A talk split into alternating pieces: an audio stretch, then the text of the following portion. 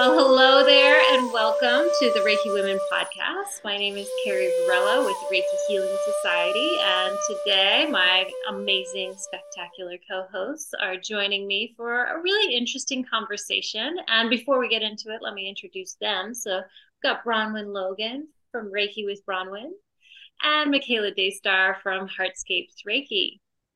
And today we thought we wanted to do a shorter video because we know so many of us are time crunched and might have short attention spans in this uh, day of social media and uh, et cetera, et cetera. So we'll get right to it. We're going to answer this question. If there is any good reason why somebody should avoid doing Reiki, um, and so I love to turn that over to you, Michaela. Do you think somebody, any specific type of person, should avoid doing Reiki? So, you know, we want to keep it short and simple, but, you know, that's not how it roll. so, you know, right away, there's kind of a couple of different ways to look at that, right? Is there anybody who should avoid receiving Reiki, like, you know, receiving a Reiki treatment? And is there anybody who should avoid sharing Reiki, you know, learning Reiki, being a Reiki practitioner, doing Reiki. Um, and I would say the short answer is no, there's nobody who shouldn't receive or perform Reiki. And yes, there's definitely people who should avoid receiving and doing Reiki. Uh, in other words, it depends, it's situational. But you know what really comes up um, right away particularly so if we think about receiving reiki is there anybody who should not receive reiki? Um, you know oftentimes people who are you know the people who are concerned about it might be folks who are pregnant. Um, i hear often a lot of people asking if i'm pregnant is it okay to receive reiki? People who are undergoing surgeries or kind of you know major medical procedures um, and those are ones that, for me, the answer is yes, you should receive Reiki in those instances. But what comes up for me about a category of person who perhaps might want to do a, do do a little bit of something first, or do like that. There's a there's a step before uh, one steps into receiving Reiki. Might be somebody who is looking for a quick fix to some problem or injury. They're looking for somebody to wave a magic wand and just fix their problem. And they've heard that Reiki can do that. And for me, you know, I occasionally will have clients who um, kind of come in with that mindset that Reiki is about a quick fix to something. And for me, that is really quite the opposite of what it is. For me, Reiki is about slowing down and being with what is and being open to whatever outcome our our own system is willing and able and ready to receive and that that probably or at least possibly will not necessarily look the way that one wants it to. Um, and therefore uh, if you're looking for a quick fix, a quick solution to a specific problem, you want a Reiki practitioner to come in and just fix it in a targeted way um, then th- this might not be the moment for you to step into Reiki. And then I think perhaps related to that, I want to just kind of highlight a very specific instance of that is if somebody is dealing with something really deeply entrenched, like trauma, for example, and they have not sought other forms of support for that trauma. So, for example, they are aware that they're carrying some form of childhood trauma or deep emotional injury, and they want to address that, which is amazing. Yes, please address that in your life so that you can feel more fully yourself. And for whatever reason, they have avoided, um, you know, things like therapy, things like support groups, the, the things that are governed by people who really are experts in that field of healing trauma. And they say, instead of doing that, I'm going to go to a Reiki practitioner and see if they can heal my trauma. I'm this, I'm like, there's a very specific example from my practice that I'm thinking of here. Um, and a Reiki practitioner is not a trauma therapist, unless, of course, you are also trained as a trauma therapist. There are those people who hold both roles. Um, and so that would be another, that would be a specific example of somebody who has a, a step first, right? That there's something that needs to be done first in order to put them in a good, safe, structured uh, position to then step into energy work, step into body work in a way that's going to be really supportive of their healing rather than, um, you know, not be a structured enough container for them. Mm. So that's what comes up for me uh, with that question. Okay. Well, you know, I think uh, if you're wearing red, you probably shouldn't do it. Or if you eat garlic or um uh I can't think of any more of those stupid things. Oh, sorry, sorry. Did I say stupid? No. Anyway, no, I look, yes, uh, I agree. Uh, basically, it's for everybody, but it does d- depend upon what what your understanding of Reiki is. Yeah, because for me, Reiki, the word Reiki, um, is really you know, I am Reiki and everything is Reiki. So it's a little bit hard to, in that sense, to differentiate this idea of, you know, whether we should avoid something. Well, I guess I could avoid myself, and uh, we all do do that at times, don't we? So, uh, but you know, seriously, uh, yeah, we are everything is Reiki. It's really the system of Reiki is about bringing our awareness to who we are, awareness to the fact that we are Reiki, that everything is um is this natural flow and and generally what we're doing is getting in the way of that. So yes, for anyone. Um of course um you know i like what you said michaela about people with trauma you know i've i've worked with different clients who um you know, I I had a, a client once who was a schizophrenic and was in the middle of that, was unmedicated and you know, really it wasn't the that that's not necessarily the right time for something like that. Um eh, what that person really needs at that time is really specialized help and uh, so i guess you know we can see it in those terms um, the other thing, so so that that's some sort of something a little separate, if you like. Uh, the other thing is that when we work with the system of Reiki and uh, whether we're working on ourselves or we have treatments and we're in a you know we're in a state where we're in where unlike the person i was just talking about so we're you know in a regular sort of phase of our life and we put ourselves in as much as we want to at some level. I always feel that, you know. So there is a level of us, we go, well, I can, this may not be conscious, but in your head, you're going, well, I can deal with so much at the moment. So that's how much you allow to start yourself working with if you like. Um, so once again, you know, that's a very safe thing. We are actually regulating what is going on. We're not at the whim of a practitioner or a teacher. It's totally up to us as to how much we start to work on ourselves, how much we bring up and and become conscious of things. The only other person that I would say that, you know, it sort of links into what you were just saying, Michaela. It made me think about this is that when we come into a treatment or a course, uh, or even working on ourselves with expectations, yeah, then we are going to be disappointed and we're not going to be able to be open to whatever healing or balance that the system of Reiki can bring us. So, um, the more that we can release expectations you know like we might have had an amazing um meditation with Joshin Kokyu Ho, and it was just like the whole world, you know, opened up and we felt all these things. Well, that's going to be a hard one to beat every time, right? And and that can be really disappointing, and we can be like, ah, oh, you know, I don't know, it doesn't work for me anymore or whatever. That's all about expectations. And if we can just release that and actually be here in the moment of whatever is going on and um you know, be the Reiki precepts basically. So don't, you know, just be grateful for whatever is happening right at this moment, releasing the worry and the anger. Then, yes, um, you know, that is the perfect open space. Uh, and feeling love for ourselves and others. That's the perfect space to be in to be with the system of Reiki.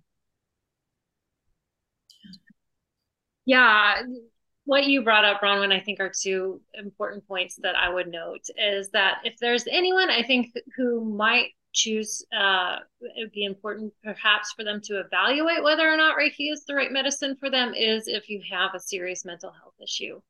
Mm. And um, I think that if you have a serious mental health issue, just this whole notion of receiving energy um, I think from a traditional frame is totally fine. I think it can be problematic with a Western frame of looking at Reiki, where you're potentially feeling like you're receiving external energy or connecting to uh, deities, guides, angels, um, that spiritual realm. It can be mentally unstabilizing for somebody if they're already in a mentally unstabilized state or have kind of dissociative problems. Um, so I would always work really carefully with somebody who has, not because they're dangerous or there's any stigma with that. It's just I don't know if Reiki would support you. I think if you um, struggle with mental health and you can lay down peacefully on um, a massage table, fully clothed, with somebody touching your head, and not that that not taking you into an unhealthy mental place, then by all means, I think Reiki can support you and support the mind to relax, the mind to release anxiety. Um, but for somebody who has a very serious mental health issue, that that might not be possible for them, and um, this is just something to consider. Um, also, as you mentioned, uh, Bronwen, it's like if you have a really um, strict expectation of what you're trying to achieve from Reiki, that that might be not necessarily a reason to avoid it, but it might be a reason why somebody wouldn't return to Reiki because they had a very strict expectation of what they wanted um, to achieve with the energy work and that they weren't open, you know, open to um, maybe a transcendent solution um, to, to move through them. Um, so I've definitely seen that a lot with an elder generation who wants to come in and they're like, I want to avoid a surgery. Um, and so I want you to just give me Reiki on my knee the whole time with this expectation that Reiki is going to heal that knee um, and undo, you know, 70 years of living and walking in this life. Um, that's a really rigid expectation. And um, I've also had clients who have, um, but you know, and the fact is, if if the if the expectation was I want healing for my knee, um, I think that that's okay, of course, and I'm, I'm always happy to focus um, and uh, do a session on more physical healing, uh, orientation around physical healing. Um, but, but if somebody is really rigid around, I just want to avoid a surgery, and, and they're not really open to maybe letting the energy work help them release fear or anxiety or whatever might be holding them back from feeling like that would be an option for them, or they're being closed off to that option um, I think that that's unfortunate, you know. And so I would hope that um, if I am working with a client like that, that the Reiki is also helping them open themselves to, you know, age and healthy aging and, and how they want that to look and how they want to feel as they age. And if they have this pain in their knee and it's keeping them from enjoying their quality of life and they're super stubborn and not going to a Western doctor, like I hope that the Reiki would kind of help them open up to that um, and evaluate whatever they need to do to um, support their health and healing. Um, but I also have had situations where clients really want to avoid a specific um, medical surgery. Other than that, like, so I've had clients who've had a lot of womb issues and want to avoid hysterectomies, things like that. And um, that always gets a little bit touchy for me because a i'm not there to provide medical advice. So you know if if a, a qualified medical doctor is telling them they need this kind of surgery for whatever reason i it's just not my wheelhouse to tell them what to do medically. Um, but if they want to avoid that surgery or avoid that complicated medical procedure i'm always happy to work with them energetically to do Reiki, but um, again, like I, am not going to promise a, a, radical healing, miraculous healing for them. And um, you know, and I have seen clients actually who really felt very strongly that like uh, a medical procedure wasn't right for them, and and because of that, they were really diligent and they uh, worked through it and found some alternative healing that really worked for them. And I was really proud of my clients who've um, who've you know struck true to their own intuition, their own body's knowing, and um, and did that. And I so I think Reiki can support that. So there's kind of like that give and take. Um, um, and it's really not my place. So I, I feel like as a Reiki practitioner, I'm just there to provide that the healing and and um, letting whatever arises for them arise. I think in that that's right, and I think uh, those words "alternative" and "complementary" are really helpful words in that situation. So you know, we're not an alternate uh, practice, but we're definitely a complementary practice. Yeah. Yeah, I this is I, I love the direction that you took this, Carrie, right? And it really brings up like the difference between um, kind of going into something blind and with with rigid expectations versus going into something with informed choices.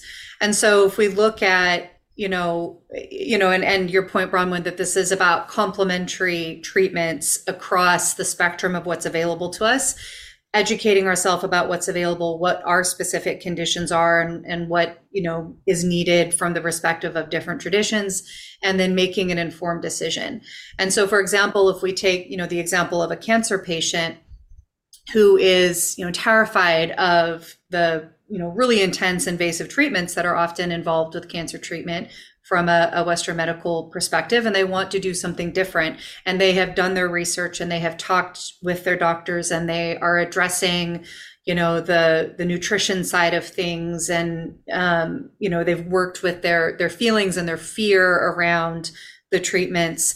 And they've decided that they're going to take their chances or they're going to to risk you know, avoiding the the invasive procedures that might have a higher reliability of curing the cancer, but might also have a lot of negative impacts. And they're going to take a different path and reiki is going to be part of that path. Or perhaps they are going to take the invasive treatments and reiki is a part of that path. This is an informed choice right? And i had a colleague um, who who did exactly that. She was a holy fire Reiki practitioner, very passionate about that form, and you know had done rounds of chemotherapy. And at a certain point, is like, I'm not doing that. I'm following nutrition. I'm you know doing very targeted Reiki. I'm doing these other things. Um, you know, I'm using you know cannabis in particular ways. I'm using this. I'm using that, and you know ultimately she um, she passed from her cancer but her quality of life in the time you know two years or so that this was active for her um, was significantly higher than it would have been had she been going through these you know really debilitating treatments. And so for her yeah going with reiki was absolutely part of an informed set of choices that were not rigid in their expectation um, absolutely appropriate.